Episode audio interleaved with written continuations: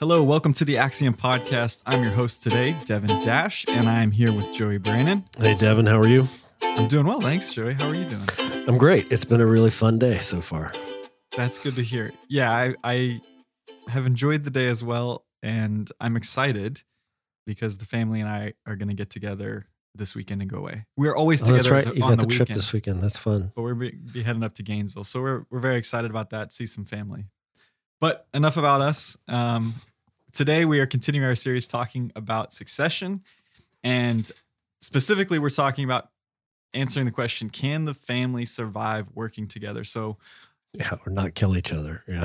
so we're going to hopefully provide you with a lot of great feedback and tips and guidance on how to make sure that you don't kill each other as you work with the second first and second generation of the transition from first to second generation in the business let's kick it off by talking about i think the most important thing when it comes to any relationship and making sure that uh, expectations don't turn into resentments and conflict and that's boundaries boundaries are essential for all relationships i, I can't remember the name of the, the author but Dr. Henry Cloud. henry cloud wrote a great book called boundaries, Boundaries, yep. so we can put that in the show notes if you haven't had a chance to read it yet but why is setting boundaries important for families to do when it comes to succession Well, I can speak. Um, I won't divulge any client names. I'll speak from personal experience. I'll divulge my dad's name because I, I was an employee for my dad. I, I worked for him for four years uh, right out of school, and you know I had I had this propensity that I think a lot of second generation kids have going to work for parents, and I had a gift, right? And my gift was telling my dad everything that was wrong with his business and all the ways that he was screwing things up and all the things we should be doing differently. You know, I look back on that now and realize just how patient and gracious and loving my father was. Because I, I, w- I can imagine I was pretty hard to take it sometimes. You know, we have this value of truth. I was probably living out the value of truth and not the value of care a lot Oh, back okay. then. right. So, but I have heard other business owners relay very similar sentiments, right, about their their children working in the business, their adult children working in the business, Mhm. who are smart, who are bright, who are accomplished, who are well-meaning, but nevertheless are wearing mom and dad out by constantly bringing to the forefront issues, problems, suggestions, concerns, and they're doing it at times that are very frustrating for mom and dad uh, frustrating for a couple of reasons. One, because it's not the place, right? It's Yeah. like I'm I'm here to watch my grandson play soccer. I'm not here to talk about business. We're here to have Thanksgiving dinner together. We're not here to solve business problems. Or it's Saturday. I don't want to talk about that today, right? And and it can get frustrating Mm. for that reason, but it also can get frustrating because they that mom and dad may recognize that these are important issues but they're not the most important issues right? And so it's they they recognize the damage that's being done by not pursuing these well-meaning ideas. At the same time they're frustrated that that second generation can't see their bigger fish to fry right now. Yes that's a huge fish but right now there's even bigger fish. And so if that describes the situation you're in or if you are on the, the the giving end of that and you are a second generation and you're frustrated maybe today will give you some insight into why that frustration and what you can do to to curb it Yeah, and this doesn't happen just in conversations with in, in family businesses where where second first and second generation are having conversations about the business. We we actually do this sometimes where we get brainstorming about a topic, right? And the boundary for us just talking about business is what's actionable out of this conversation Mhm. or okay, like how do we demonstrate extreme ownership and what can we do to drive progress on this particular topic that we're Yeah. brainstorming about? that's right? a really you're a really good point this is not limited to to fathers and daughters or or moms and sons Well, and we we often encourage clients to do one-on-ones with their, you know, leaders in businesses to do one-on-ones with their direct reports, right? And it, the same theme, boundaries, that boundary of a set time recurring on the calendar with no end date where you're asking your people how are you doing and what do you need for me to be more f- effective and fulfilled in your work? You're you're eliminating the ability or the the, the possibility that things will not get the time that they they deserve, right? Right. And that's the whole point of these boundaries is your you know your point if son or daughter is constantly coming to mom or dad with issues about the business, there's never going to be a time if you don't have proper boundaries to pause and go, okay, what do we do about that? Like what's actionable out of this conversation so that we can actually give that pain point the time it deserves.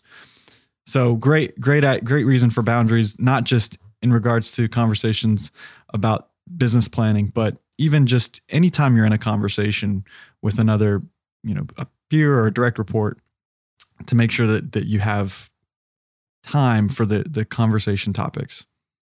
Yeah. So when we talk about the the way in which we can understand or communicate to that second generation what's important or how they can know what's most important, one of the things that we would point to, that, or that I would say is a great benefit, right, is that you're at a huge advantage if you have a plan for the business, right? Mhm. If there's a strategic plan, and I'll use the Axiom's strategic plan model for illustration. But if, we're looking at that plan, and let's say that the expectation is that everybody knows the plan, right? Certainly the son or daughter of the business owner should know the plan, but everybody, every employee in the company should know the plan. And that plan really communicates what's important or should communicate what's important. Certainly if we build it with the client, an Axiom client, it's going to cover some some well-worn bases. Number one, the values, the vision, the purpose, or the, or the why statement, and the mission. Those are kind of permanent. Those are always important. Those those are in essence mo- most important, Mhm. right? So anything that has to do with those, like if if the second generation comes to me and says, uh, "We got a real values issue here," man, I'm I'm stop everything. You know, I might put the newspaper down, or you know, or or, or lower the fork at the Thanksgiving table. and Be like, "What are you talking about?" Right. I still think you're absolutely right. There needs to be a better venue for that. But my point is that values, vision, purpose, mission, those are always important. There's always room to talk about those. Then next in line would be strategies. Strategies are the things, there's usually a primary and maybe a secondary strategy that are, in essence, our way to put the blinders on. It's a way for us to focus the efforts of the team. All of our work as a leadership team is kind of limited and constrained to this primary area and possibly a secondary area. And we're going to, those are going to be important for the next two to three years, possibly. Then we get to goals. Goals are things that we've said, this is what we're trying to accomplish this year. This- It's important in all year, right? Right. So that's, that's pretty important. Then you get to priorities. Priorities are, are 90, our most important 90 day projects. And then we get down to things like tasks.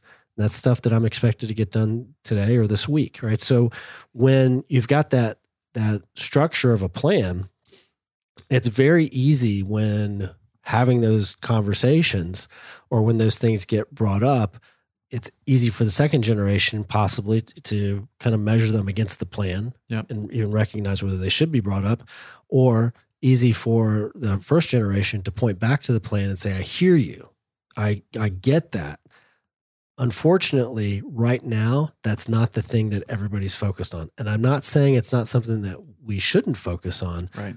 but for the time these are the things that are are most important And so, you know, we were talking before the show, and that having the plan in this case that outlines those things that are important is because I, I think you would agree, and if you don't, I'm, I'm open to that I discussion. totally as well. disagree. is we don't. I I would say, and we've talked about this in prior episodes. We don't want to ever squash or or put out the fire Yeah, in you're the talking second about- generation. well you're talking about engagement right? right. we do culture surveys and their sole purpose is to measure what engagement right Right. and so you're absolutely right the last thing in the world you want to do is quash engagement Right. they may not be engaged the way you would desire them but they're engaged and i'll take engagement all day Exactly. And so it, it keeps the opportunity for engagement. You know, you can always fan that flame of engagement, but it also empowers them by showing them where they can contribute. Yeah. Right. So that those ideas, that energy isn't wasted on something that may may very well be important, but not right, not the right time. Right. So you, Yeah, That- and- and that's that is one of the frustrations that we hear often is, "Hey, my son has a million great ideas, mm-hmm. and he's pissed that we can't get them all done." And and I would love to, but there's not enough money, there's not enough time, there's not enough people, you know, there's not enough business out there for us to make that idea work. It's a great idea, but it just isn't feasible. And you know, their their recourse without a plan to point the second generation to, the recourse is to just try to let them down as easy as possible, right? right? But you can try to let somebody down as easy as possible. But the 13th time that you let them down as easy as possible, you may find that they don't come back a 14th time. Right. So, to your point, it's much better. So, rather than reactively respond to their ideas, you know, by pointing to the plan, being, ah, that doesn't fit. How much better would it be to sit down with them with the plan yep. and say, tell you what, you know, values, vision, why, purpose, those are always important right? Those are never going to stop being important. So anything that you you any ideas you have about how to engage people more in those, any areas where you see where we're missing the boat, look, we always talk about that. That's always going to be important.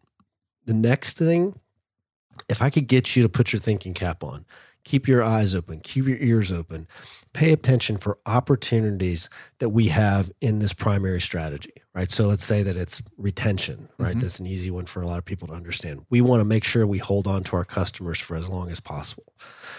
And you know, that is our primary strategy. I need you thinking as you're out there in the field, as you're in your department, as you're supervising your folks, I want you thinking about how can we improve retention? How can we lose fewer clients? And it could be that that individual, that that son or daughter has nothing to do with the operation side or the service side or things that would traditionally be expected to be primarily involved in holding on to customers and delivering a great customer experience. Right. They might be in sales or they might be in finance or they might be in some disjointed area of operations. Maybe they're involved in the B2B side. And what you're really talking about is B2C retention. Mm-hmm. But if you enlist them and you say, this is what this is what's really important, they're going to come back. And the thing that we're talking about typically, the frustration that the business owners have, it stems from the thing that can also be a huge advantage, a huge strength. And it is that kind of that youthful engagement, enthusiasm, ambition, they literally see like the next 20 to 30 years of their life playing out. Right. And they see what's in it for them, right? So and they're like, okay, I love it. I'll think about retention. Is that what you want to see? Okay, I got 10 ideas for you. I'll have them to you tomorrow. Like, whoa, whoa, whoa. We, let's schedule some time to give it the, the time it deserves. Yeah. But if you can plug them into the strategies, I think not you won't be frustrated anymore yeah. you'll probably be excited. The two of you be very excited about the things that are coming back to you. Yeah. So we have if they have the plan, they they we kind of set the boundaries and we know where where they can contribute. Let's go back to that thing you alluded to earlier, which is right. The boundaries can help prevent conversations from happening at Thanksgiving dinner. But let's talk more practically about where where and when to talk about these things. What are the venues that that these conversations can happen in? Well, with respect to all of these things, essentially what we're saying with respect to all these suggestions is they should have some bearing on the plan right? Where can we plug them in? We can plug them in most quickly and they can have the biggest impact to the extent they're consistent with the, the direction we're already going, what's already in the plan, right? So if that's the case, what is their normal routine? What is their normal rhythm for interacting with the execution of the plan. And you know, just to give people listening some insight that aren't clients, mm-hmm. you know, if, if you're working under the Axiom framework to execute a strategic plan, there's a leadership team meeting that happens every week at a set, you know, time, set day and time, every, at the same time every week. And during that hour and a half to two hours, your team is working on the execution of the plan using a set agenda.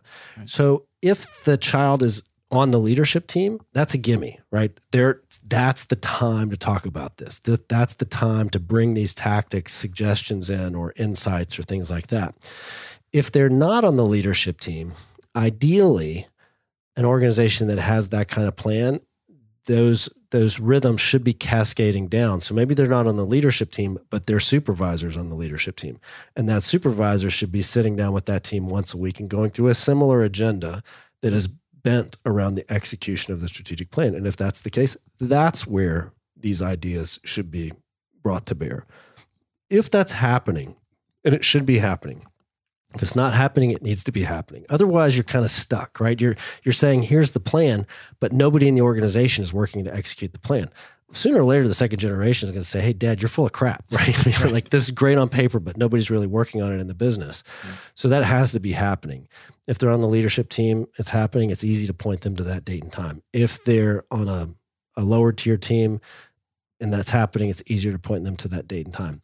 If that's happening, what's really interesting is now the conversations between Gen 2 and Gen one mm-hmm. between father and son, so to speak, in this situation, are less about the tactics and more about the soft skills of getting those things executed. So let's say that the the son, for instance, is on one of those teams with a manager who's on the leadership team. So the son is kind of one step removed from the team that you and I would be meeting with. And let's say that they're having this conversation and the son is frustrated that this, that, or the other thing isn't getting done. Right. And the parent can say, Well, have you talked to your leader about this? What was their response? Did you give them enough information? Did you anticipate the issues? Have you tried to see their point? Yeah. Is there any data that you can bring to this that would help them understand it?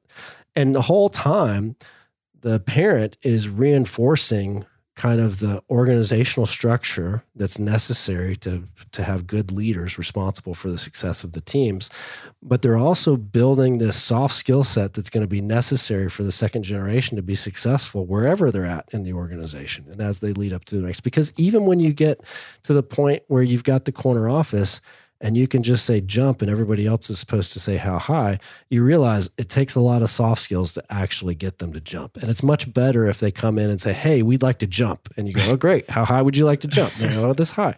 So how can I help you get higher? exactly.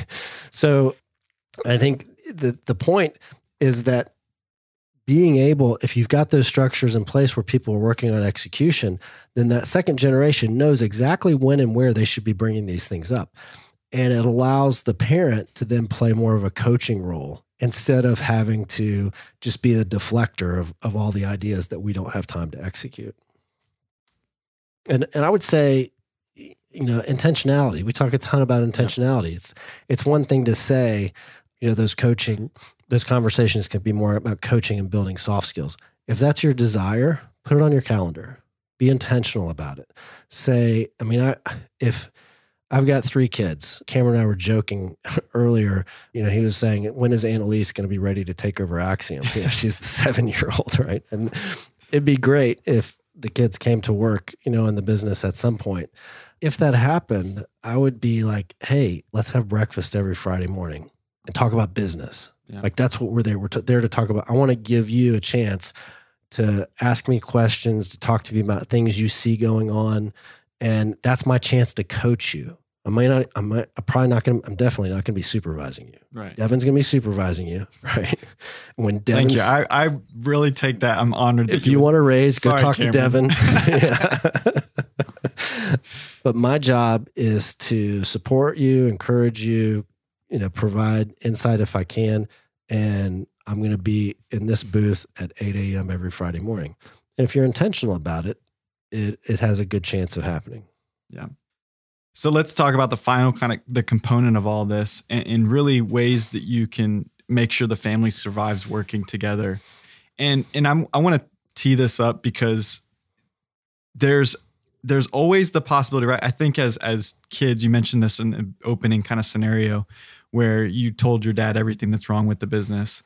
And and as kind of in line with the same idea of we want that engagement, we want our children to to be plugged in and, and we want them to have that fire and making the business everything that we've set it out, you know, set it to be or said it's going to be in the strategic plan.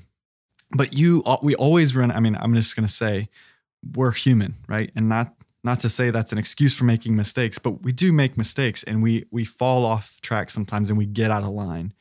And so there's a piece of this where if you want to make sure that you survive can survive working together, mom and dad, like we have to model accountability, right? Because yes, there's going to be times when our our son or daughter, or the second generation, goes, "Mom, dad, like you you tell me, do as I say, not as I do," mm-hmm. and you're not doing what you told me to do. So we want to model that accountability. And, and talk, let's talk more about that because that comes with the plan. Mom and yeah. dad are accountable to the plan. Yeah, it's it's kind of coming back full circle to how we started talking about this with boundaries. And it's it's fantastic. I mean, the ideal situation is where Gen 2 can learn by seeing it modeled for them. Oh, you know what? Mom and dad have boundaries too. Yeah. Mom and dad are accountable to the values of the organization. Mom and dad are accountable to the vision. You know, you and I have both experienced specific client scenarios where it was obvious to us that the business owner wasn't moving forward and wasn't executing because they were tired of being held accountable to the vision. It was getting hard, right? It used to be easy, now it's hard. I kind of like it when it's easier. This this would be a little bit easier if I just treated it like a supplement to my lifestyle.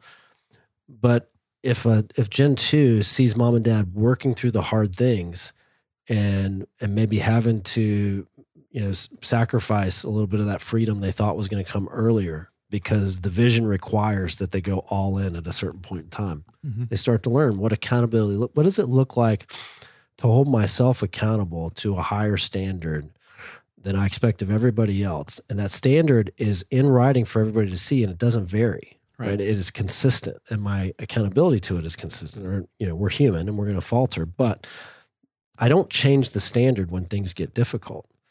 And I think there's a ton of value in kids realizing that the reason that, you know, I used to think when I was, I used to think my dad could just decide to do whatever he wanted to do. And there were some things that he was constrained by, like resources and time. But there were other things that he was constrained by, which were values and, and, a certain way he wanted the business to operate. Mm-hmm. You know, we he, my dad could have made a lot more money if he didn't, you know, he had this policy basically against charging widows anything. you know, and wow. a lot of the work that I did was for these little old ladies, you know, and and you know, some of them were sitting on sizable piles of money. Right? but my dad's one of my dad's core values was mm-hmm. around caring for widows and orphans, right? His, that was one of his mandates. And so it was good for me to see. Now I didn't understand it, you know, and and it would have helped immensely if there would have been a plan laid out that right. he could have pointed me to and said, "You, this is why we do this kind of work and why we don't try to make as much money as we can off of it because this is the way we're trying to build this. This is the vision I have for caring people, and the more." The longer this firm is in existence, the more of these people we are going to be able to walk through this transition with and that is my mission. My mission is to last as long as possible so I can shepherd as many people through this life transition as possible. Because when I quit, mm. there's not going to be anybody else around to help them. I can appreciate that now. I think I could have appreciated it 20 years ago had there been something he could point to. Yeah, and I th- I love the the idea of having that in a plan because it would have been something easy to point back to right? This idea of mom and dad modeling accountability, it would have been easy for you to point back to that and say, Hey, dad, uh, how come you charged the widow, but I'm not allowed to charge right. the widow? Right? right, right. So that's a, a hypothetical scenario, but it gets to this idea that having those those things that that hold us accountable set a great precedence for the future leadership role that they're going to step into right and and one of the typical the kryptonite of every business owner and entrepreneur is the bright shiny object syndrome. And we talked about this at the beginning with you know gen 2 that's got a lot of great ideas and they're fired up about pursuing all these tactics to make the business better. Well that's great. They have the entrepreneur gene and they want to follow these bright shiny objects. But when we have the plan and then mom and dad say no no this yes that's great but it, it's really not the strategy right now. We're not going to go towards that and then us being modeling accountability to it is going to m- maybe curb the appetite of gen 2 to say yeah let, us just go do that because well it, yeah mom and dad mm-hmm. had had a plan too but they fall at every bright shiny object as well it, it eliminates kind of the propensity for that to happen yeah and I, I think there's a an element of stewardship that is more it's so the, the, thing about the idea of stewardship, stewardship is like I'm caring for something that's not my own, mm-hmm. right? And I'm not just caring to preserve it. You know, I'm caring in the best sense. I'm caring to to multiply it so that it flourishes, right? And so when we talk about stewardship in a business, what does that look like? Well, you know, I, w- I want the business to flourish. I want the people in the business to flourish. I want the community around it to Mm. to flourish. I'm using one of your favorite my words. word. I'm using it sincerely, though. It's it's important that that that second generation grab onto that, and when you're a steward of something that's not yours, it's usually readily apparent to the rest of the world that it's not yours. So if you think of somebody who's, you know, the, in biblical times, like the steward of the vineyard was the manager of the vineyard, everybody knew that guy didn't own that vineyard, Mhm. right? And they knew that at the end of the day, the the profits and whatnot and the, the spoils of the vineyard didn't, you know, he definitely benefited. He's probably on some kind of performance comp plan, but you know, it wasn't it wasn't all his and it wasn't his to sell and that kind of thing. And I think there's elements of that in here. When we put a plan together, and you said like the the value of having an explicit plan, we lay bare to the world what is and what isn't ours, right? The plan is the business is operating according to the plan. The business is beholden to the plan. In some sense, you might say the plan owns the business, right? The- It's up to when we're trying to figure out which way should the business go, left or right. We don't look to the owner and say which way does the owner want it to go. We look to the plan and which and say which way does the plan think it should go. Now the owner definitely had input into the plan, Right. usually there's a mandate given from the owner that is the vision. But by making that transparent, you make the business beholden eh, to you make the owner beholden to something bigger than their own whims. Mm. I can't imagine a better precedent for a generation one to set for the, the generation behind them and to say, look, you're beholden to something that's bigger than you. This is not about you being able to drive the nicest car, have the bigger boat. You may get those things, right? I'm not Yeah. saying the profits are bad or the owners don't have a right to dividends out of the business, but it shouldn't be the thing that is the carrot that generation two continues to look forward to. So just to recap everything we talked about today, you really, if you're listening, you're you're the business owner or or you know a business owner who has multiple generations in the business, you can survive working together. You, you're- can. You can. We promise you. Uh, you, you just you be be mindful to set those boundaries. Identify what's important by having a plan or something, you know, a core document that outlines what we're going to focus on. Point, which also, as we talked about, helps the not just the other generations working in the business, but everybody, in the business know where they can contribute. And then I- I think modeling, putting in those those rhythms, if you don't have them, uh, the execution rhythms to talk about the plan and where we have in those same meetings you have the opportunity to model that accountability which is so important to say guys this is more important than any one individual here Very well said. all right before we close this episode i want to do another special segment and this one is called jam session. There's a series of recurring special segments. so joey jam session is a segment where we figure out what you're listening to for music. So what's on your playlist right now Oh, I'll start by saying I'm not a huge mu- music listener. You know, it's usually podcasts or audiobooks in the car, but at home, Josie's Colombian, you know, Latin families are huge into music. yep Annalise is a huge music fan, loves to dance to just about anything. So there's more music happening at home than in the car, but I had to look. So the last playlist that I downloaded was an Apple Music Essentials playlist, John Mellencamp Essential. I'll date myself by saying it the tr- John Cougar Mellencamp. john That's it. cougar mellencamp Yeah, so do you know, know who this guy is? No, I have no clue who he is. 80s. i've Uh, probably heard some of his music yeah, Jack and Diane. oh yeah okay Uh, yeah, I mean, there's just a there's a ton on here. oh that's good stuff Yeah. It was good. Yeah, it's good, good 80s rock. So, any John Cougar Mellencamp fans out there, leave a comment Leave a and comment. like wherever you listen to podcasts leave, leave a review. There you go. right. We'll put a link in the show notes to John Cougar Mellencamp's Apple Essentials playlist. thanks everyone we'll talk to you next week